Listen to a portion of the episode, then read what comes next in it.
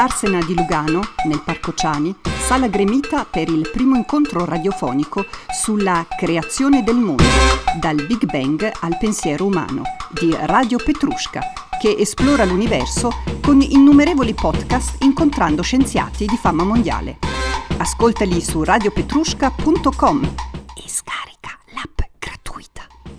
Marcus Zoner incontra Marcella Carollo, astrofisica, professore e direttore del Dipartimento di Astrofisica Extragalattica presso l'Istituto di Astronomia del Politecnico di Zurigo per parlare della genesi della materia, dello spazio e del tempo. Marcella, il tempo esiste. Ah, il tempo esiste. Certo, stiamo qua ad occupare una bellissima serata insieme. E il tempo deve essere una cosa reale, in qualche modo. Ci sono tante interpretazioni in cui si può anche trovare un aspetto soggettivo, ma guarda, mi fai una domanda difficile, io ti porto subito nel mio giardino. Il tempo è una dimensione creata al Big Bang. Voi, dico, voi in fisica, voi fisici, lavorate con lo spazio-tempo. Il tempo da solo lo guardate ancora o è sempre legato allo spazio? Questo ha a che fare con uh, le teorie fisiche, eh, la teoria fisica che abbiamo, la migliore che abbiamo, più attuale. Uh, cioè in un certo senso uh, il tempo è infatti una delle dimensioni mm. create all'origine, pensiamo che il modello del Big Bang sia il migliore che descriva il nostro universo, similarmente lo spazio, se, se, se vai su Wikipedia vedi che lo spazio è quella dimensione in cui ci sono le cose, il tempo è quella dimensione in cui le cose succedono, gli eventi succedono. È il motivo per cui sono connessi perché, perché nella teoria eh, della relatività queste dimensioni, spazio e tempo, in realtà formano un, un, tessuto dell'universo. Entro parentesi, non so se ci arriveremo alla fine di questa discussione, ma queste quattro dimensioni sono quelle che noi viviamo in modo abbastanza diverso. Viviamo nel, nello spazio tridimensionale e questo posto esiste e ci possiamo tornare domani. Viviamo anche nel tempo, ma domani non possiamo tornare allo stesso punto ma non è necessario neanche che queste siano le uniche dimensioni. Ci sono teorie che ovviamente eh, oggi pens- vogliono spiegare il nostro universo come avere molte più dimensioni, soltanto che non sono quelle che noi mm, vediamo, di cui abbiamo esperienza, in cui viviamo, percepiamo. E, um, con quante dimensioni lavorate voi se calcolate?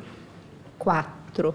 Quattro, che Noi, sono? Che ma sono? i nostri colleghi di fisica teorica eh, sopra eh, si intrattengono con modelli eh, a questo punto non li chiamerei speculativi perché c'è eh, tantissimo eh, matematica bellissima che va, che però appunto eh, pensano che ci siano tante altre dimensioni arrotolate, ma giusto per chiarire, il mio mestiere è molto semplice, è quello di andare a un telescopio, questo grandissimo occhio sulla Terra o in spazio e raccogliere luce a tante energie, a tante frequenze da sorgenti celesti e analizzare quella luce. Non potrebbe essere più concreto e più reale in, uno, in un universo eh, a tre dimensioni fisiche più quella del tempo. Per fortuna tu come astrofisica hai un mestiere semplice. Allora, eh, quattro dimensioni che sono? Tre spaziali e una di tempo, che non sono completamente simmetriche, se vedi le equazioni entrano per esempio con un segno diverso nelle equazioni uh, della relatività di Einstein, ma sono quattro dimensioni. L- la domanda forse bellissima è un po' che cos'è il tempo, se veramente è una qualche cosa che clicca e va avanti o se questo è un modo nostro di percepire eh, questa dimensione dell'universo. Queste sono domande che si legano a, a, a domande ancora più eh, disturbanti e turbanti, eh, cioè se c'è un solo universo, se l'inizio è veramente l'inizio, eh, ci arriveremo penso, ho visto sul titolo che oggi parleremo del Big Bang, che cos'è, è, è veramente una singolarità, il, il, concetto di tempo ha, vera, ha, veramente a che fare con tutto questo. Va bene, allora ehm, facciamo subito questo salto, il salto nel tempo, il più indietro umanamente possibile. Eh, andiamo fino al Big Bang. Cosa voi sapete? Cosa ne sapete? Tu cosa ne sai? Io cosa ne so? Allora, uh, tan- tante cose interessantissime e pochissimo di fondamentale perché è uno dei misteri più grandi dell'umanità, ovviamente capire che cos'è questo inizio. Um, dal punto di vista fattuale, noi uh, fino a prima guerra, dell'ultima guerra negli anni 30 e anche dopo c'erano de, senz'altro delle eh, teorie alternative per spiegare le osservazioni dell'universo. Uh, direi che quella molto in voga tra i cosmologi eh, di allora eh, sino agli anni 50 o 60 eh, era quella che si chiamava steady state eh, di cre- creazione continua della materia, un po' alla Aristotele, non c'era questo inizio e anzi la parola Big Bang è stata introdotta dal dal fisico Fred Hoyle, ma lui l'ha usata in modo dispregiativo perché lui credeva moltissimo in quest'altra teoria in cui non c'era nessun particolare inizio e a un'intervista, anzi radio, devo dire, eh, se ne è venuto fuori con questa, eh, con questa espressione, questa teoria di questa grande esplosione, ma l'ha detto proprio con disgusto quasi. E life goes che le osservazioni successive, quindi le misure che abbiamo seguendo un metodo assolutamente scientifico, hanno validato questa, questo modello che è un modello in cui l'universo inizia molto piccolo, molto caldo, molto denso. Quanto piccolo? È piccolo, quanto, che ne so io, quanto un'arancia, piccolo. Non arancia, neanche... arancia o pisello? Eh, arancia, pisello, non la so la risposta a questa domanda. Eh, Nel senso che è difficile, eh, stiamo parlando adesso un po' più scientificamente, eh, stiamo parlando di un... quando si parla veramente dell'inizio, si sta parlando di una cosa che non riusciamo a descrivere con fisica che conosciamo per arrivare a usare la fisica, le, le, le teorie che abbiamo, eh, le idee eh, della materia, della forza, dobbiamo aspettare un attimino. Adesso questo attimino è una frazione ridicola di un secondo, eh? non è che sia chissà quanto. Cioè, Ma... Aspetta, aspetta, allora tu dici con le leggi della fisica normale, classica, diciamo? No, no, no, no non usare la parola classica perché potrebbe essere una, uh, in contrapposizione, per esempio, alla teoria quantistica. Ok. Allora, con che tipo di fisica, come l'hai chiamata tu? Eh, che conosciamo. Che conosciamo. Col tipo di fisica che conosciamo arriviamo ad avvicinarci al Big Bang, cioè all'inizio di tutto, quanti secondi? Dipende da quanto eh, vuoi essere sicuro di quello che sai. Uh, sicuramente riusciamo a capire la produzione dei primi elementi uh, pesanti eh, il Big Bang, eh, ci verremo dopo spero, il Big Bang ci lascia con, alla fine eh, con idrogeno e l'elio, è veramente praticamente nient'altro, c'è un motivo per cui questo è così.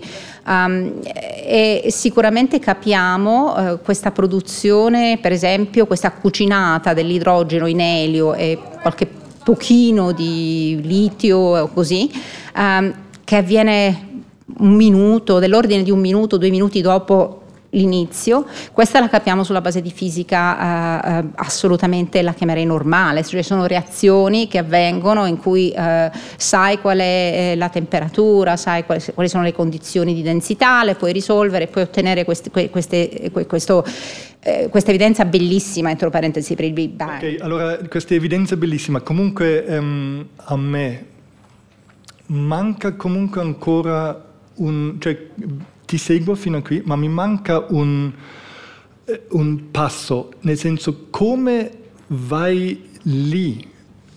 Cioè, una questione chiaramente ci guardi, semplicemente dopo ci dirai tu come, ma eh, c'è anche la questione che tu vedi l'universo evolversi in una maniera e semplicemente fai andare quel film alla rovescia e così ti dici come è iniziato? Mm, beh, posso riformulare quello che stai chiedendo. Prego, prego. Forse stai chiedendo che evidenza abbiamo perché il modello dell'universo sia uno di Big Bang.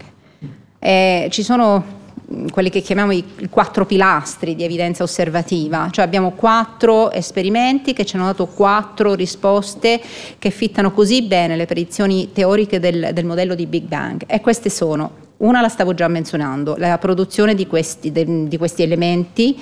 Eh, una cosa da precisare è che ho menzionato l'elio, ho menzionato sino al litio, 7 di numero uh, atomico, ma qualunque altro uh, materiale pesante di cui siamo fatti noi, il 100% dei materiali pesanti fanno la Terra, viene cucinato dentro le stelle e a quel punto ovviamente non c'è nessuna stella, quindi devono ancora avvenire tutti, ma i rapporti di abbondanza, di fare conto dell'elio in massa, quanta massa di elio c'è verso quanta massa di idrogeno c'è, verso quanta massa di litio c'è nell'universo, che poi possiamo andare a misurare, questi sono esattamente, precisamente on the spot della predizione del Big Bang. Questo è un pilastro.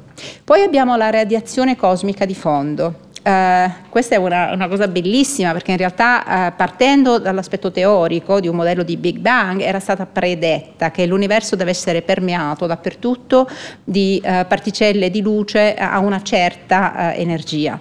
Eh, questa la predizione è venuta eh, abbastanza presto, eh, il Gamow, eh, il teorico, l'ha, l'ha, l'ha, fatta, ma poi si è dovuto aspettare gli anni 60 per errore, devo anche aggiungere, che eh, due fisici, eh, Penzias e Wilson, ah, l'hanno trovata. Loro veramente volevano fare una cosa completamente diversa e questa è la bellezza della, della fisica strumentale, tutti i ragazzi giovani che vogliono fare i fisici qua, guardare studiare, fare esperimenti, ti porta a scoperte meravigliose se hai la, per, la, mente aperta. Questi volevano assolutamente trovare delle sorgenti, non vale la pena parlare di cosa, puntano la loro antenna radio nel cielo, da questa parte trovano un segnale, da quella parte trovano un segnale, dovunque la puntano trovano lo stesso segnale. Ma tu e, pensi e poiché... sempre così veloce?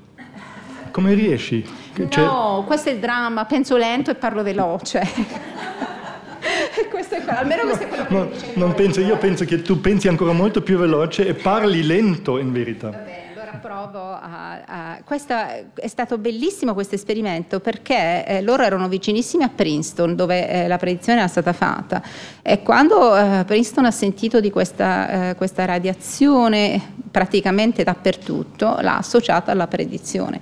E la predizione diceva ci deve essere questa radiazione eh, che deve venire dall'universo quando l'universo era soltanto 380.000 anni vecchio eh, è una radiazione che eh, abbiamo in eredità perché a quel punto la radiazione interagiva con la materia perché l'universo era veramente molto caldo e poi a un certo punto l'universo diventa troppo freddo per questa interazione e la, e la radiazione praticamente fugge via, non vede più la materia. E da lì in poi cammina, cammina, cammina, cammina per i 13 e mezzo e più miliardi di vita dell'universo fin quando si sbatte sulle antenne di eh, Penzias e Wilson. E Ascolta, possiamo fermarci qui un momento. Allora tu mi vuoi raccontare che 13,5 o 7 o 6 milioni, miliardi di anni fa da qualche parte è stata emessa una luce, giusto?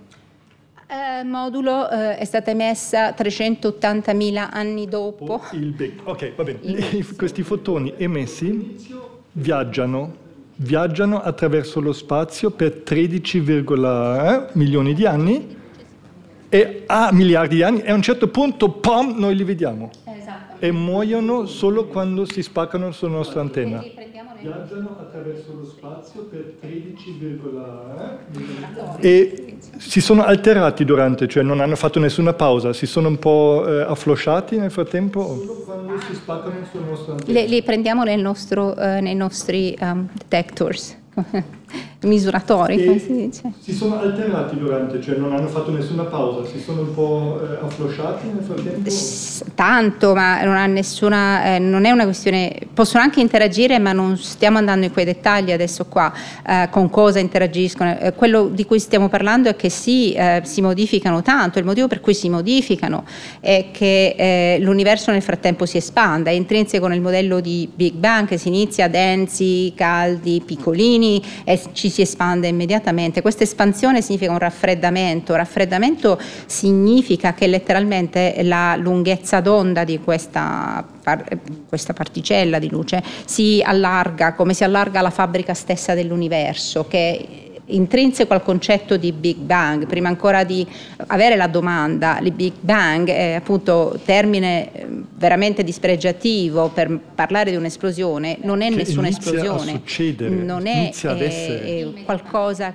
che esplode in qualcos'altro, è veramente qualcosa che eh, con- espande la- la- la fa- la- la- il tessuto dell'universo, dello spazio-tempo. Inizia ad essere. Immediatamente, inizia ad essere, inizia il tempo eh, esattamente là, ma questa è una domanda eh, che io ritengo una delle più fondamentali perché eh, il motivo per cui lo vediamo così è perché appunto no- la nostra teoria che abbiamo eh, quando ri- rifacciamo il, il- il film all'indietro nell'universo eh, vediamo che è un universo che si espande, Ferma. che ci raggiunge Una e che siamo noi oggi singolarità. 13 e mezzo e più miliardi Ehm, di anni dopo questo cos'è? evento, se lo riguardiamo indietro deve raggiungere una singolarità, ma la singolarità potrebbe benissimo essere un difetto della teoria che abbiamo al momento. Fermo. Una singolarità. Ehm, cos'è? È un punto, non so, eh, eh, dove non- le leggi della fisica non hanno più nessun senso, c'è una divergenza delle quantità, eh, è un punto di divergenza delle quantità che ci consentono altrimenti di studiare un sistema fisico. L'universo intero è un sistema fisico. È, Questo- è quello che dice, che chiama Stephen Hawking un ehm, eh, orizzonte d'evento. Quella è una cosa un po' diversa, eh, ci porta all'unicità eh, dell'universo eh, e in particolare eh, quello che succede, visto che eh, di nuovo eh, mi devo rifare al fatto che abbiamo una teoria al momento che ci dice della, del- de- della relatività, che ci dice che la velocità della luce è costante nel vuoto e quindi il- ci vuole tempo perché l'informazione ci arrivi. E quindi naturalmente ci sono due orizzonti che abbiamo, uno di eventi che sono successi nel passato e la domanda è se al- eh, trasmettendo informazione alla velocità costante della luce possono raggiungerci. E ovviamente c'è anche un altro tipo di orizzonte che è se qualcosa succede adesso eh, possi- da qualche altra parte saremo in grado mai nel futuro eh, di, eh, di vederla. E questi tecnicamente si chiamano orizzonte particella orizzonte evento. eh, chiamiamoli orizzonte nel passato e orizzonte nel futuro per Perfetto, intenderci. ascolta, torniamo al Big Bang. Allora, noi abbiamo con la fisica, come l'hai chiamata, ehm, conosciuta? Come, Sì, la fisica- ehm, che, che- che- che possiamo che capiamo, non è che capiamo. necessariamente la conosciamo Ok. tutta, che però possiamo scrivere possiamo e tentare di capire, capire. Ok, con quella ci avviciniamo a questo Big Bang. Allora, guardiamo un momento cosa è veramente successo passo dopo passo eh, con il Big Bang. Allora, c'è quell'inizio che non sappiamo bene dove, non sappiamo, cioè un dove non esiste in Un dove quell'inizio. non esiste. Un quando non esiste. No, non significano niente, non c'è spazio e non c'è non tempo, c'è prima e che quello anche- emergano. Anche, un prima non esiste. No. Cioè, tutto si crea lì. Al momento perché non capiamo Esatto. la singolarità. E si fa per dire lì, cioè ovunque o giù per lì. Da- Eh, Penso che eh, se vogliamo capire un po' scientificamente il concetto è meglio non eh, insistere sul fatto che ci deve essere un lì, non c'è lì. Eh, non c'è lì. Allora, succede questa cosa da qualche parte, ma neanche, cioè, eh, succede, basta. E ehm, allora, quel primissimo momento, diciamo, non possiamo saperlo, non possiamo capirlo, dopo questa si espande e si creano spazio, tempo, giusto? Fino a qui? Si creano anche delle cose come materia, Tutto quello che è oggi l'universo comincia là. antimateria. Sì, questa è una cosa Sì, bellissima. bellissimo, dopo ci arriviamo anche a quella. E energia oscura?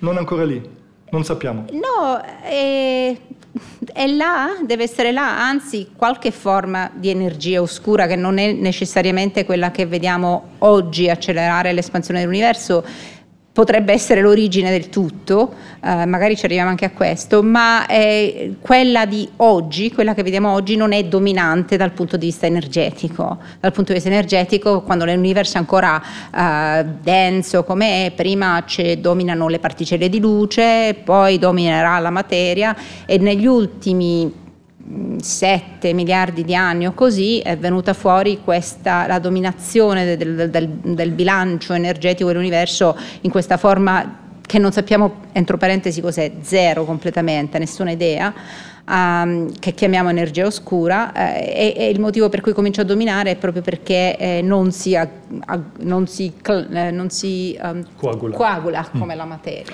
Ok, allora guardiamo ancora questo, questo Big Bang. Allora lì si formano spazio, tempo, materia, antimateria, questa cosa che... Ok, Dopo è giusto, mi devi correggere chiaramente, è giusto che a un certo punto materia e antimateria si annullano? Allora, non abbiamo nessuna evidenza uh, di quelle che il metodo scientifico vorrebbe, che la tocchiamo, la sperimentiamo, che uh, la galassia che vediamo giù in, più vicina a Andromeda non sia fatta di antimateria. Non, non, si è fatto di Non si è fatto, cioè concettualmente non possiamo fare questo universo, però sappiamo che le galassie nell'universo si sbattono, si incontrano a vicenda, fanno eh, delle unioni e diventano una galassia più grande. Se, fossi, se, ci fosse un incontro di una galassia di materia e una di antimateria, veramente sarebbe un bel gioco di fuoco, non lo vediamo. Per cui, facciamo la storia corta, eh, questo universo è dominato dalla materia e c'è pochissima. Eh, Appunto, però, eh, la materia, scusa, però, eh, voglio... sono solo 4% di materia. No, sto parlando adesso, mi chiedevi dell'antimateria e volevo fare il punto che vediamo soltanto materia, non vediamo antimateria. E eh, siccome appunto la teoria vorrebbe che ci fosse anche l'antimateria, qualche cosa deve essere successa e ci sono due possibilità. Uno che eh, l'universo sia stato fatto, fatto, così, fatto con più materia che antimateria, punto. Questa non è quella tanto favorita. Quella che è favorita è, è una teoria, un'idea, che però è un concetto su cui sappiamo veramente pochissimo, in cui c'è stata la creazione quasi della materia, si chiama bariogenesis, la materia normale la chiamiamo barionica e c'è eh, questa questa teoria che dice che è stata creata e come è stata creata un certo punto, a un certo punto nell'universo a temperature altissime, eh, quando sostanzialmente eh, c'era un piccolissimo eccesso di materia, ma stiamo parlando di una cioè, particella di grumi, materia dei, dei, dei... in più ogni 10 miliardi di particelle di materia antimateria, c'era questo piccolo sbilancio di una particella in più ogni 10 miliardi una particellina di materia in più ogni 10 miliardi di particelle di materia antimateria e quindi quando le condizioni si sono raggiunte nell'universo per la materia e l'antimateria cioè, annichilarsi vediamo, quello vicenda, che siamo noi, quello che eh, sono quello che le, le, le galassie sono praticamente i resti, i, i, i, i grumi, i, Qualcuno taglia il pane, cadono. Beh, non so se è proprio metterla così, eh, direi eh, più... Cioè, nel senso poco, voglio dire, così... Sì, è così... era un piccolissimo eccesso perché c'era tantissima materia in più mm. e possiamo, possiamo, anche dare i numeri, solo mm. che non li so pronunciare perché sono potenze di 10 alla uh, 69 eh, particelle di materia e 10 alla 79 particelle di fotoni uh, e c'era un eccesso di 10 alla, e 10 alla 79 particelle di, uh, di antimateria e la materia era, era proprio in eccesso di, un, di questo numero, 1 su 10 milioni miliardi, cioè stiamo parlando di numeri non, di cui non so il nome, eh, è soltanto che quando eh, materia e antimateria si sono annichilate a vicenda è rimasto questo sbrodolamento di materia che fa tutto l'universo che vediamo oggi. Ho capito. Ma questo devo veramente dire è una delle cose di cui eh, sappiamo meno. Eh, questo eh, capitolo della formazione eh, della materia, bariogenesis, è a speculazioni. Speculazioni. E in quel momento del Big Bang, a, quel, a quale momento circa è avvenuta questa separazione, questa, questa, cosa che la materia è rimasta e l'altro si è, si è annihilita?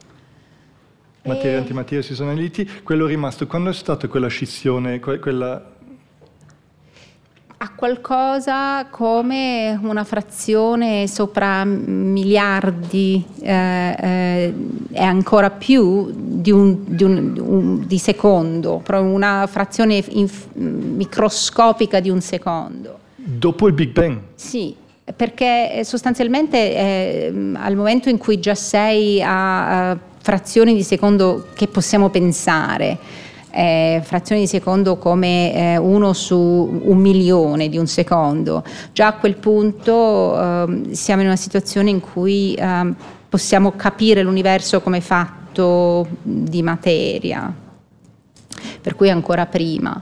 Eh, tuttavia eh, queste parti, devo dire, voglio, mh, mm, sono ancora parti molto speculative, però c'è una differenza tra speculazione che possiamo fare e speculazione che non sappiamo fare. Se arrivi a frazioni di secondo eh, più piccole eh, di un 1 con eh, sopra una frazione che ha un 10 con una potenza di 32, una cosa del genere, non lo so pronunciare, a quel punto eh, non possiamo più neanche avanzare speculazioni perché, perché appunto si, ci si riduce a dimensioni, eh, a temperature, eh, a scale di grandezza per cui avremo bisogno di una teoria come quella che conosciamo della gravità, che però funzioni anche sulle scale dove la, la, la, la teoria quantistica eh, è valida e questa unione delle due teorie non ce l'abbiamo. Per cui per me c'è una distinzione tra eh, speculare con linguaggio di una fisica che conosciamo e non sapere neanche formulare in un certo senso la speculazione quando vai in un regime in cui eh, i concetti fondamentali che abbiamo nella fisica non, non sono validi. Lì veramente, e ci sono devo dire dei, cosmo, dei cosmologi teorici che fanno lavoro, eh, ci sono delle idee di cosa succede, ci sono tantissime idee bellissime, ma diventano veramente quasi eh, matematicamente molto complicate, ma sono quasi un approccio filosofico come le cosmogonie dei greci, ecco, perché è veramente speculativo a questo punto. Siamo quasi in tre quarti d'ora del nostro incontro e abbiamo solo fatto meno del primo secondo dopo il Big Bang. Cosa ci aspetta ancora?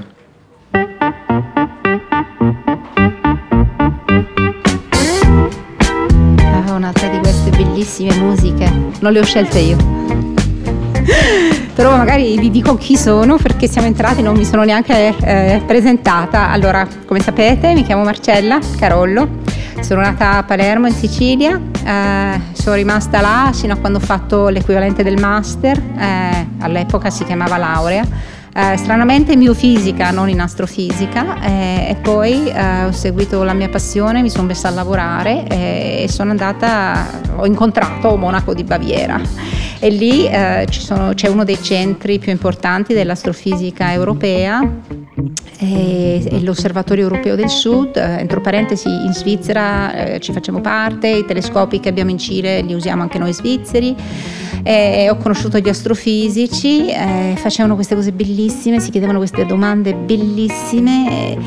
E io leggevo questo libro, non so chi di voi l'ha letto, è il Robert Pirsig, um, il, um, lo Zen è l'arte della manutenzione della motocicletta. È, un momen- è uno dei libri che, eh, che, ringrazio per la mia vita perché chi l'ha letto si ricorda che c'è questa grande introspezione su che cos'è la qualità e fa il punto che la qualità non la possiamo veramente definire e la dobbiamo soltanto qualificare e dava una serie di esempi. Io nelle mie serate monachesi, mentre lavoravo, mi dicevo, hmm, e dov'è la qualità nella mia vita?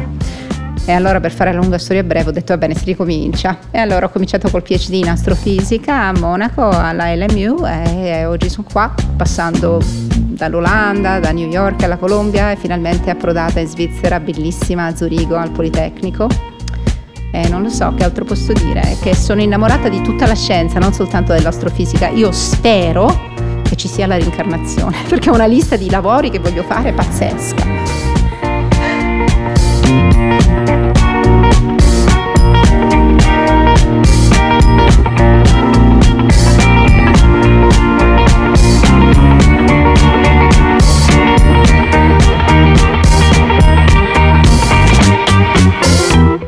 Il tempo è finito e infinito. Questo è proprio centrale all'idea eh, del modello dell'universo, perché il modello che abbiamo, questo di Big Bang, ha due implicazioni fondamentali. Uno, che c'è un inizio e quindi da questa prospettiva il tempo fino a questo momento è finito, poss- i cosmologi te lo possono dire eh, con abbastanza precisione, l'abbiamo già detto, 30, 13 e mezzo, forse 200 milioni di anni in più di 13 miliardi e mezzo di anni. Eh, il, il tempo continuerà a scorrere con noi o senza di noi e da questa prospettiva eh, e dalla prospettiva che abbiamo adesso della comprensione del, del, del modello, eh, allora sarà infinito.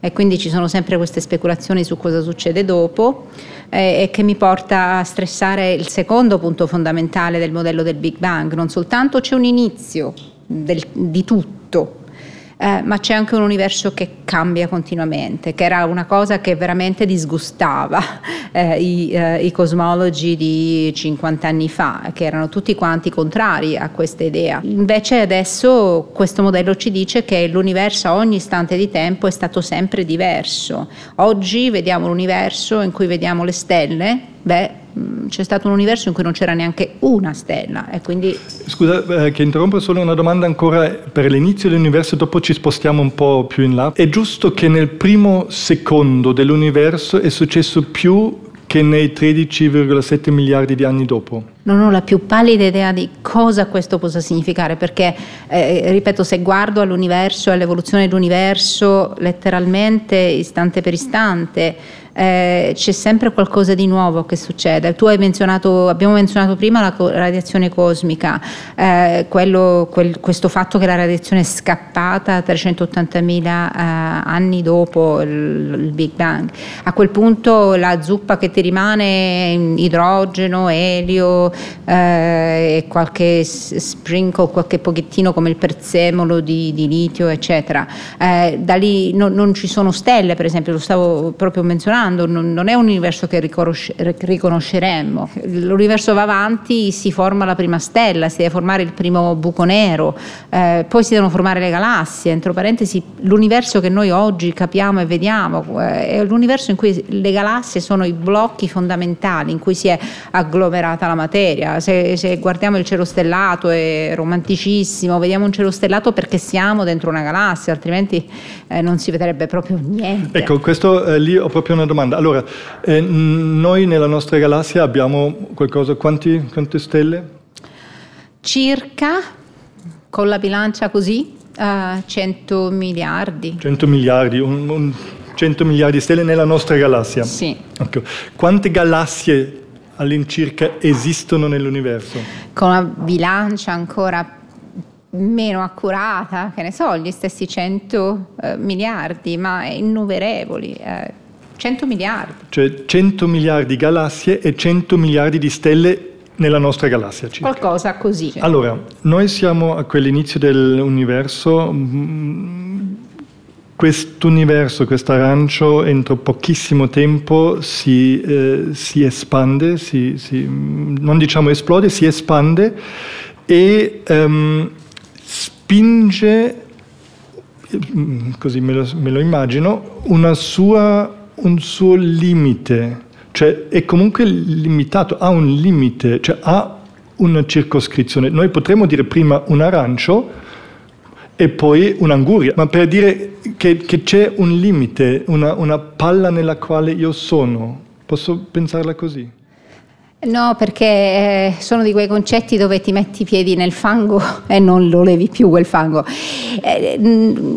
Eh, non esiste un limite, perché non esiste niente, un limite ti delinea qualcosa da qualcos'altro, ma, ma se non esiste vorresti dire anche adesso che l'universo è così grande, si espande ma non ha limite. L'universo è quello che c'è, entro parentesi possiamo cominciare a discutere se c'è un universo, ci sono infiniti no. No, no, no, fermo, no, no fermo. Ma se ci fermiamo ad uno universo che ha a che fare in fondo con il nostro famoso orizzonte, quello che vediamo, che percepiamo come universo, È importante non mettere le questioni in termini di una cosa che è un limite, perché un limite, ripeto, voglio un po' eh, enfatizzare questo concetto, vuol dire che c'è qualche cosa eh, che separa. E invece non c'è niente che separi perché non c'è niente se non l'universo.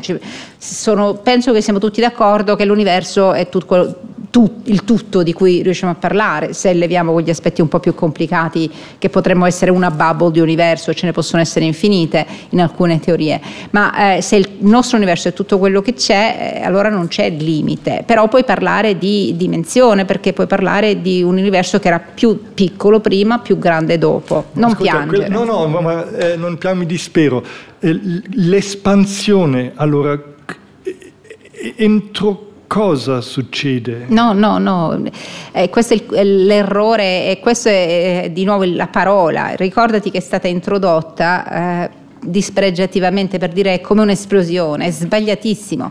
Eh, entro parentesi, eh, è proprio un, il principio copernicano che ci dice che è sbagliato pensarlo in quel modo, perché qual è l'evidenza? No, non avevo finito prima di raccontare eh, le, i quattro pilastri. Una, la prima probabilmente evidenza è stata quella della proprio dell'espansione stessa dell'universo, perché se si guardano le eh, galassie esterne alla nostra, eh, le vediamo tutte quante recedere, allontanarsi a una velocità eh, che è proporzionale alla loro distanza. Adesso se noi pensassimo di essere il centro dell'universo, benone, abbiamo un'esplosione che va via da noi ma se ci umilmente mettiamo d'accordo che questa idea eh, che siamo il centro dell'universo è sbagliata, eh, allora vuol dire che qualunque osservatore nell'universo, visto che siamo un osservatore qualunque, vedrebbe la stessa cosa.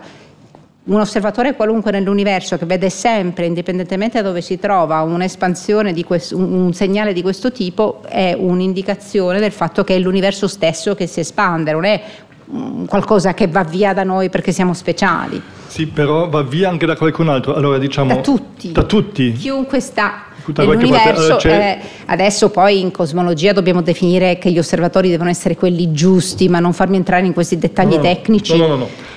Io sono qua, qualcuno è in un'altra galassia, un tot di milioni di anni luci via. Ci allontaniamo uno dall'altro, giusto? Ma andiamo da nessuna parte. È l'universo che si espande. Chiaro. Va bene. Um... Cioè prendi, eh, eh, prendi, un metro e se lo fai di legno sta fisso. Basta che prendi un metro di gomma e lo, lo, lo espandi. E il metro sarà oggi così e domani così e dopodomani così. È il metro che si allunga.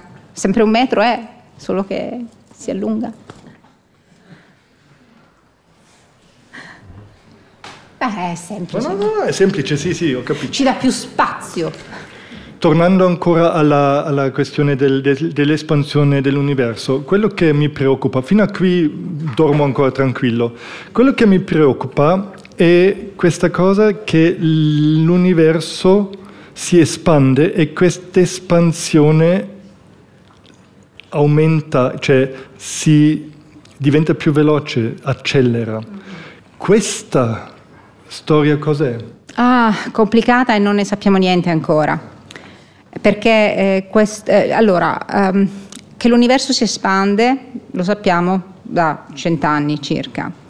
Quello che è venuto fuori recentemente è che questa espansione sta accelerando e per accelerare vuol dire che c'è una sostanza eh, che la fa accelerare, che è quella che chiamiamo energia oscura, che non sappiamo cos'è, eh, che si comporta in modo stranissimo, che è veramente completamente controintuitivo, è come se fosse una pressione al negativo nell'universo. È una sostanza che non sappiamo cos'è. Ci sono, eh, una pressione al negativo. Sì. un risucchio eh, beh, produce un'accelerazione, quando la vedi inserita nelle equazioni si comporta in modo strano, si comporta come eh, non ci aspettiamo che la, eh, che la, materia normale si comporti, da questo punto di vista è, è strana. Ma la cosa importante da dire è che eh, probabilmente eh, sono due secondo me, ehm, una che appunto veramente non sappiamo cos'è, ci sono delle idee, eh, in realtà Einstein l'aveva già trovato a questo termine, termine nelle sue equazioni, eh, soltanto che eh, lui veramente eh, non gli piaceva un universo in espansione. All'inizio a lui piaceva tantissimo l'idea di un universo statico, eh, per cui mh, probabilmente non era neanche così convinto che ci dovesse essere. Come sappiamo, come sapete, da, da cosa deducete che accelera? Perché noi siamo comunque, eh, viviamo così poco che non abbiamo un grande lasso di tempo da osservare. Oh, beh, ma non è che sono osservazioni che facciamo sui tempi scala umani, eh, sono osservazioni dell'universo, quindi sono osservazioni cosmologiche, in particolare eh, quando eh, questa, eh, si, va, si, analizzano cose come la radiazione cosmica di fondo, eh, nei dettagli, in particolare ehm, la, se vuoi la struttura che viene vista in questa emissione. Eh, una, una, mm, osservazione molto importante che ha, ha dovuto addirittura il, il premio Nobel eh, qualche anno fa eh, sono esplosioni stellari eh, che pensiamo di capire che siano universali, almeno l'assunzione è questa, e le vedi eh, distanti nel tempo, eh, ti danno una misura di, in un certo senso, come ehm, la distanza eh, vari con i vari modelli cosmologici, c'è un po' di matematica sotto, ma in soldoni alla fine il, queste osservazioni assolutamente normali, cosmologiche o addirittura astrofisiche di esplosioni stellari, particolari, eh, le puoi modellare con un modello cosmologico o un altro e vai a vedere che eh, le osservazioni eh, ti validano un modello che vuole questa componente di energia oscura. La cosa anche importante che volevo dire è che per esempio tu poco fa menzionavi la, l'Agenzia Spaziale Europea, eh, ci sono missioni, per esempio la, la, l'Agenzia Spaziale Europea ne ha una, eh, ma ci sono tante altre missioni anche da terra proprio per cercare di studiare la, la struttura, la natura di questa eh, energia oscura, sono tutti quanti progetti che si pensa eh, diventeranno reali nel prossimo de- decennio, quindi nel 2020-2022. Eh, quindi non è che eh, la cosa bella in un certo senso del metodo, del metodo scientifico è che abbiamo un grosso problema, eh, si sta cercando di mettere su l'esperimento per capirne qualche cosa. Questi esperimenti eh, stay tuned per dieci anni e daranno la risposta. Cioè, in poche parole, noi osserviamo che è così, non sappiamo ancora perché sia non sappiamo così. Cos'è.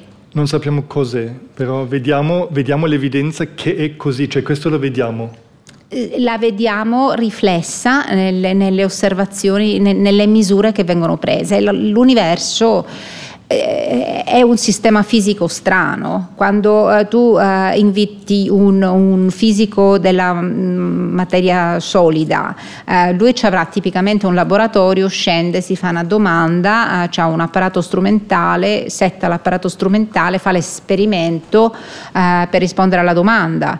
ovviamente se il fisico è un cosmologo e il sistema fisico è l'universo, è difficile andare in laboratorio, lo devi solo guardare. E quindi in un certo certo senso devi vedere le osservazioni cosmologiche, astrofisiche come se fossero esperimenti di laboratorio, poi eh, devi anche essere bravo a metterle insieme, quello che vedi là a quell'epoca deve essere relazionato a quello che vedi lì a quell'altra epoca ed è da queste osservazioni che poi teoricamente si fanno dei modelli e si vede quale dei modelli è favorito. Adesso tutta un'altra domanda. Mm che guarda per, da, da, tutta un'altra parte. Tu sei astrofisica e sei una uh, scienziata, um, ci sono relativamente poche scienziate nelle posizioni tue nel mondo, ci sono però è un numero relativamente piccolo. Volevo chiederti comunque qualcosa sul uno ruolo della donna nella scienza, se vedi che anche per ragazze giovani oggi cambia qualcosa? Bene, io sono ovviamente, come hai detto tu, uscita dalla Sicilia. Il motivo per cui sono uscita dalla Sicilia è perché pensavo che veramente non desse spazio all'epoca, quando io ero giovane e volevo fare qualcosa, a, a queste ambizioni. Era una società molto opprimente. Quando sono uscita, eh, 30 anni, quasi 30, più di 25 anni fa, oggi, eh, purtroppo devo dire che ancora si è fatto tanto progresso e non sarei qua a dividere questa bellissima serata con voi se non fosse così. Tuttavia rimane quello della scienza un mondo al maschile. Eh, questo non significa che le donne giovani si devono scoraggiare, questo significa il contrario, è un invito calorosissimo a dire che c'è bisogno di donne giovani sempre di più, sempre più ehm, determinate. Non è aggressività che si richiede perché non si raggiunge niente con la violenza, è la, la determinazione, è sost- anche sostanzialmente il darsi autovalore, il sapere che si vale, il non, non essere scoraggiati se la società intorno non è preparatissima a batterti le mani sempre, tirare avanti e fin quando si riesce a eh, stabilire che il contributo che si sta dando è bello, è grande, è valido eh, e deve venire eh, riconosciuto. Eh, non so se questo risponde alla tua domanda, è un po' vago, ma voglio restare vaga perché non voglio dire che eh, non, ci sono, eh, eh non, ci sono, buche nel percorso, ce ne sono tante. Eh, significa che non si è fatto progresso? Assolutamente no, se ne è fatto. Eh, significa che non c'è un grande percorso davanti da fare? è lunghissimo. questa per me è come vivo io la mia vita nel, nel lavoro quotidiano di lavoratrice nella scienza. Ok, tu comunque hai da fare anche con eh, giovani ricercatrici, eh, ci sono comunque, cioè è un mondo che sta cambiando in questa direzione? Sì, eh, la risposta eh, è molto regionale in realtà, parla, stiamo venendo a, di parlare del, dell'universo, questa infinità e poi invece la risposta alla domanda che mi fai è un po' eh, da nazione a nazione, da città a città. Eh, stranamente c'è tanto lavoro da fare proprio nella nostra nazione, in Svizzera, in Germania Germania, i numeri sono molto più bassi che nelle, nelle eh, nazioni eh, come l'Italia, la Francia. Eh, non, non, vorrei entrare nel merito del perché, ma sicuramente questi sono i fatti statistici. Eh, e quindi sicuramente nel nostro mm, ambiente mitteleuropeo c'è eh, ancora tanto lavoro da fare. Io molte delle studentesse, molte delle ricercatrici donne con cui lavoro e ho il privilegio di lavorare sono italiane o sono americane. Una delle cose che a me piace fare molto è provare a, a creare eh, una le nuove generazioni di donne e devo dire anche eh, completamente gender independent, nuove generazioni di persone entusiaste eh, per la ricerca scientifica in generale e in particolare per la mia passione che è l'astrofisica cosmologica. Va bene, grazie mille. Eh, ancora una domanda ehm, sulla Terra, poi vorrei ancora tornare nel cosmo. Una domanda privata, tu quando dormi nel senso, un astronomo lavora di notte. No, Deve no, guardare no. le, le stelle, quando, quando, come fai? Come funziona questa cosa qui? No, questo mi ricorda una canzone di un cantautore italiano quando ero giovane, gli eroi sono tutti giovani e belli. No, gli eroi non sono tutti giovani e belli e gli astronomi non lavorano di notte e dormono di giorno. Fanno così se sono i telescopi uh, sulla Terra. Uh, non sei sui telescopi?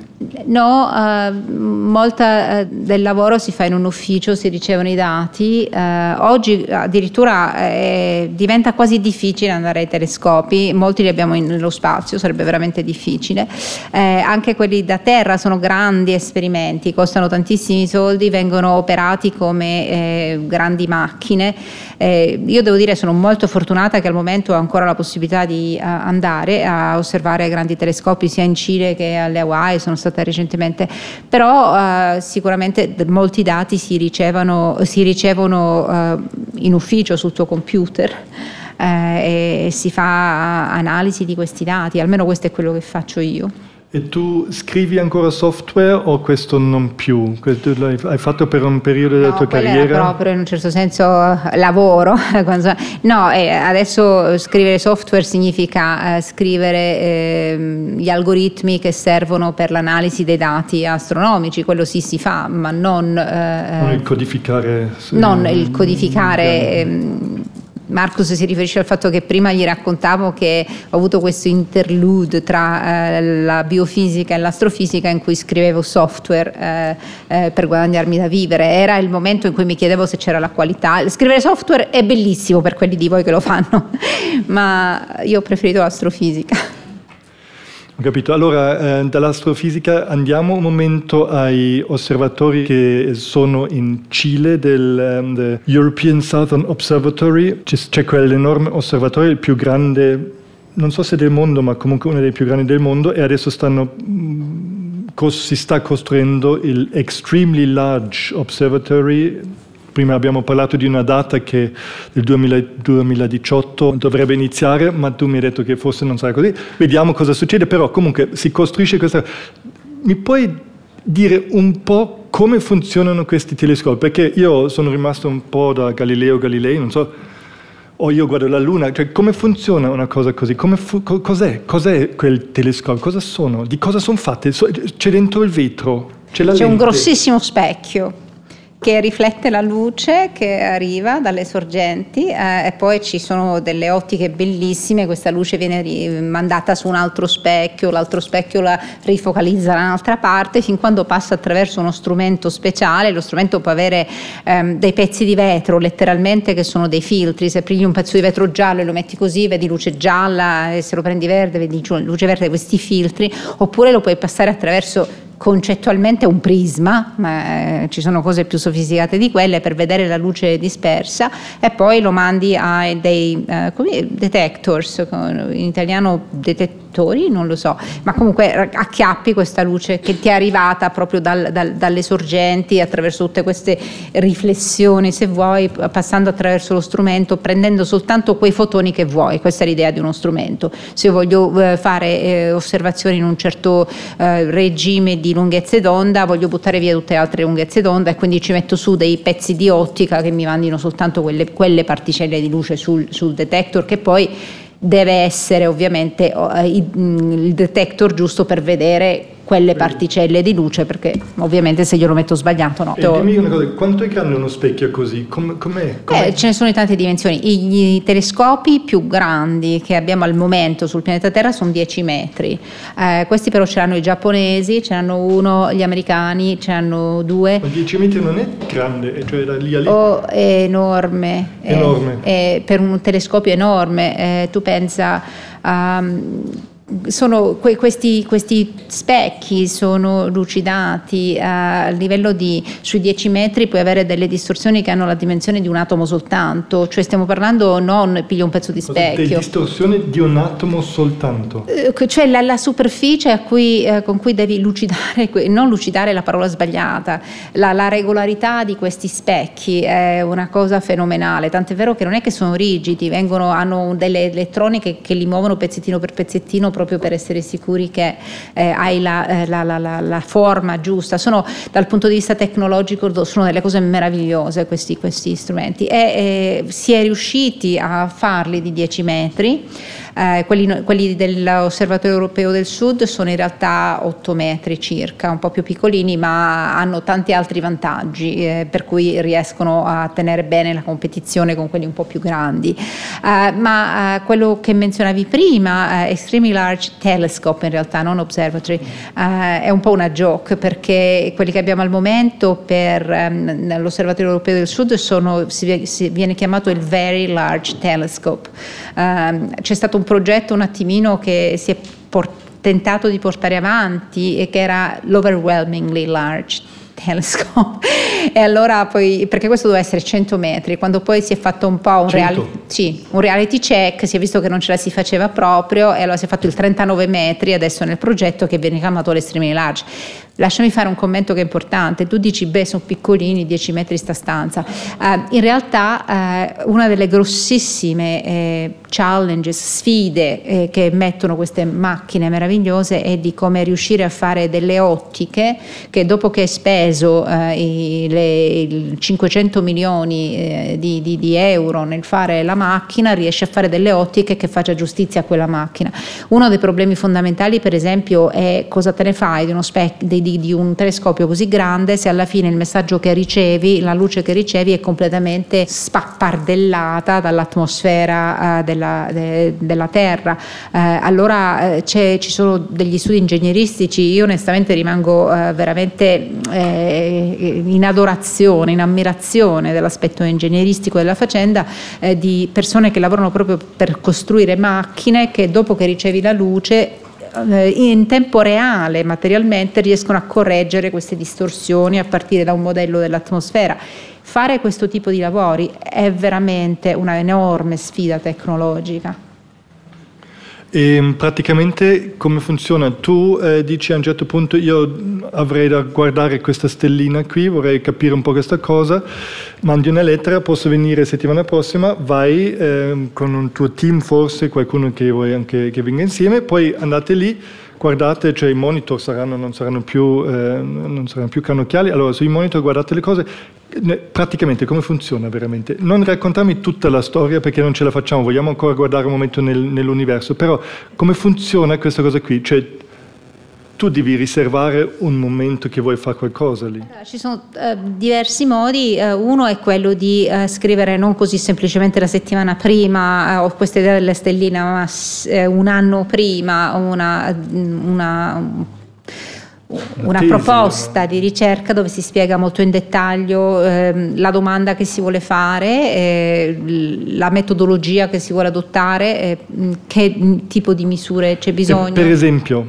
cioè che, con che idea ci vai? Cioè, di, di, fra un anno vorrei capire questo, per esempio. Allora, per esempio, voglio sapere se eh, le galassie eh, crescono in massa, eh, come la nostra eh, Via Lattea, crescono in massa e in dimensione man mano che il tempo va, appiccicando ai loro bordi pezzettini di, eh, di stelle e ga- galassiette più piccoline che vengono create intorno a loro, oppure se eh, ehm, le vediamo crescere in massa e dimensione dimensione perché mentre che l'universo si espande, le galassie che vengono create, se vuoi, sono sempre più grandi e quindi se le, eh, se le fai in quel momento eh, le vedi più grandi. Questa è una domanda che si potrebbe voler rispondere, che in realtà è abbastanza, è abbastanza attuale. Allora vai alla, con una proposta di dire voglio vedere, voglio misurare le età delle stelle nelle galassie a diverse epoche per misurare l'età delle stelle devi prendere certe, eh, devi, devi, misurare certe quantità eh, che sono nel, se prendi uno spettro degli oggetti a diverse frequenze hai delle specifiche eh, diagnostiche che puoi usare e allora vai e dici che vuoi usare quelle diagnostiche per misurare questo. E poi loro leggono questa cosa dicono ha senso, interessante questo qui, questo qui e ti danno quanto tempo? Quanto tempo vai lì poi? Beh, di, dipende da, dai progetti, uh, certi progetti possono volere 5 ore, certi progetti possono volere 500 ore o 1000 ore. E, um, il, il, il, meccanismo funziona uh, con, um, come si dice, peer review, cioè siamo, eh, a turno eh, la comunità che lavora in quel settore eh, serve come giudice e quindi a volte sei quello che propone, a volte sei quello che giudica, a volte puoi proporre e giudicare allo stesso tempo perché è la comunità stessa che, che, che si mette insieme per giudicare. Eh, ci sono centinaia di proposte, il tempo è tipicamente un, un'ora su ogni dieci che viene richiesta può venire assegnata e quindi necessariamente bisogna fare un po' eh, un ranking de, delle proposte. Comunque ci sono più proposte, molto più proposte di quello che viene adottate. tipicamente 1 a 10, per cui devi sempre fare questo lavoro, che è quello che alla fine porta ai telescopi in media ovviamente, non è un, un lavoro precisissimo, ma in media porta ai telescopi il, le proposte che ritornano uh, le, eh, i dati più interessanti. Um, allora, tu sei diciamo, in uno di questi, di questi um, osservatori, guardi quel fenomeno della, delle, delle, delle, galassie. Adesso ancora forse una o due domande sull'universo. L'universo si sta espandendo con velocità che sta aumentando. L'universo sta anche, non possiamo usare una parola come invecchiando, nel senso l'universo oggi è in un altro stato che 10 miliardi di anni fa. Sì, sì questo, questo è proprio quello che provavo a dire prima. Eh, l'universo visto che pensiamo che il modello migliore che abbiamo è quello di questo di un inizio e da lì in poi lo sviluppo di tutto il resto, è un universo che cambia continuamente e per cui se vuoi eh, la risposta è sì, senz'altro, l'universo è nato baby, eh, eh quando è nato anni zero eh, e adesso ha 13.8 miliardi di anni. E la sua attività sta anche cambiando, nel senso eh, si vede per esempio un rallentamento nella produzione di stelle? Sì, questo però è, è, è verissimo, ma eh, in realtà è molto interessante non necessariamente legato al fatto che l'universo ha vissuto questi 13 miliardi, punto 8 di anni, è così di fatto. Una cosa eh, forse da precisare per, per, per tutti noi qua, è che eh, se guardiamo indietro e andiamo a contare quante stelle vengono fatte nell'universo per ogni unità di volume, tu prendi un metro cubo e puoi andare a contare eh, quanta, quanta materia viene trasformata in stelle e fai questa storia dell'universo dall'inizio fino alla fine. Ovviamente all'inizio forma, questo eh, tasso di formazione stellare deve crescere perché non c'erano stelle, le prime vengono fatte e in un certo senso non ci sarebbe stato stato alcun motivo per aspettarsi alcun declino e quindi è stata una grande sorpresa trovare nelle misure che in realtà c'è questo grande declino e oggi si fanno molto meno stelle per unità di volume di quante se ne facevano 10 miliardi di anni fa. 10 miliardi di anni fa eh, l'universo veramente era spettacolare e oggi un fattore 20 di meno. Pensiamo un di... più noioso. Sì, e, e poi eh, c'è anche la faccenda che eh, visto che questo è quello che vediamo, visto che la quantità di gas che ci arriva eh, dentro le galassie sembra diminuire, insieme al fatto che le stelle stesse invecchiano, eh, lascia il problema di eh, come sarà il cielo nel futuro, ma questo non so se è una delle... Cosa sarà la fine dell'universo? Nel senso, Abbiamo capito tutto fino adesso. Rallenta la produzione di stelle e di galassie. Continua però a accelerare l'espansione. Questo cosa significa? Se noi filmiamo questa cosa qui, vediamo gli ultimi 10 miliardi di anni, vediamo questa, questa attività fino a qui, se noi proiettiamo questo film nel futuro, diciamo allora fino a qui così, prendiamo il tuo metro, un metro fino a qui, adesso prendiamo lo stesso metro e prolunghiamo la linea. Dove arriviamo? Um, s- allora, non lo sappiamo perché ha a che fare con questa cosa che è la materia, la, l'energia oscura. Allora, prima che si capisse eh, che in realtà l'universo stava accelerando, uh, c'era tanto sforzo fatto per capire se l'universo, per esempio, non uh, si um, risquizzava uh, su di sé. E tutto dipende da chi domina in un certo senso il, bil- il, bilancio energetico dell'universo. Se ci, se ci, fosse stata tanta, tanta, tanta materia da farlo espandere per un po' e poi richiamarlo tutto insieme perché a causa della gravità, che era quello che la gente pensava potesse succedere fino mm, soltanto vent'anni fa, mica chissà quando.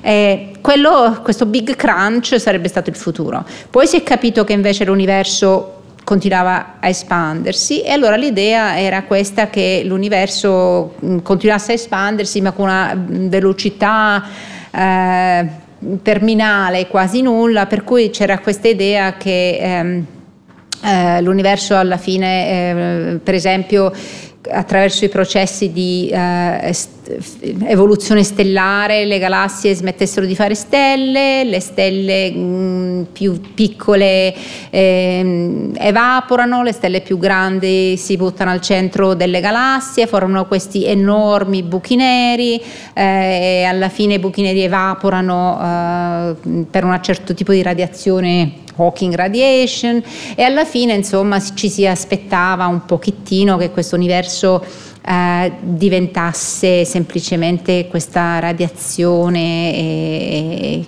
nient'altro, anche perché eh, è pure probabile che particelle come i protoni decadano. Adesso con questo nuovo fattore dell'energia oscura eh, dipende da che cosa è l'energia oscura. Eh, c'è una possibilità eh, che magari è la più sensazionale, che eh, questa espansione continui e che eh, pezzo per pezzo chiunque si ritrovi in un certo punto dell'universo si veda a un certo punto l'altro pezzo dell'universo, questa bottiglia uscire fuori dal famoso orizzonte. C'è anche questa possibilità dipendentemente da qual è la natura della, della, energia oscura.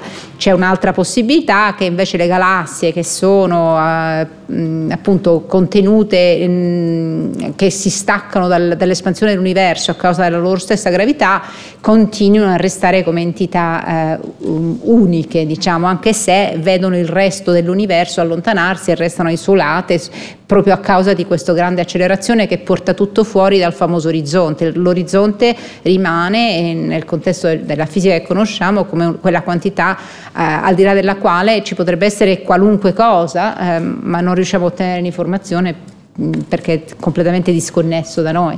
Quindi cosa succede? Eh, dipenderà dalla risposta alla domanda cos'è l'energia oscura e ripeto, cioè non è una risposta che eh, chissà quando ci cominciamo a lavorare, si stanno facendo già le missioni per riuscire ad avere le prime risposte sui tempi scala dei 5-10 anni al massimo. Dateci da fare perché noi lo vogliamo sapere. D'accordo, lo riferirò ai miei amici cosmologi. Esatto, ascolta, um, tutto questo è molto incubo anche, cioè, c'è una, trovo queste, questi pensieri enormemente poetici, eh, molto, molto belli, ma è anche un incubo infinito, sia quell'arco di tempo è un incubo totale, cioè 13 qualcosa miliardi di anni fino adesso, poi per il futuro, poi tutta questa cosa qui che mi racconti.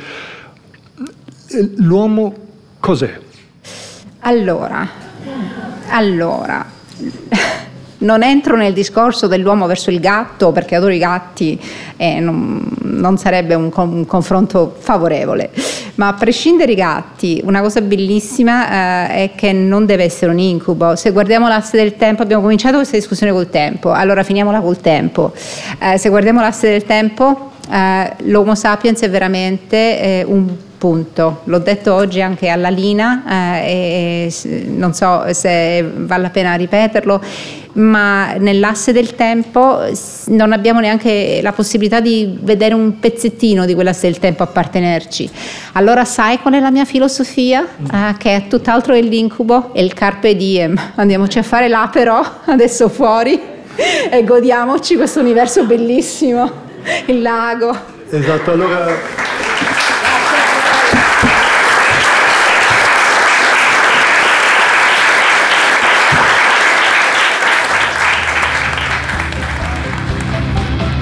Shiva zio, fatti una canna, ascolta Radio la.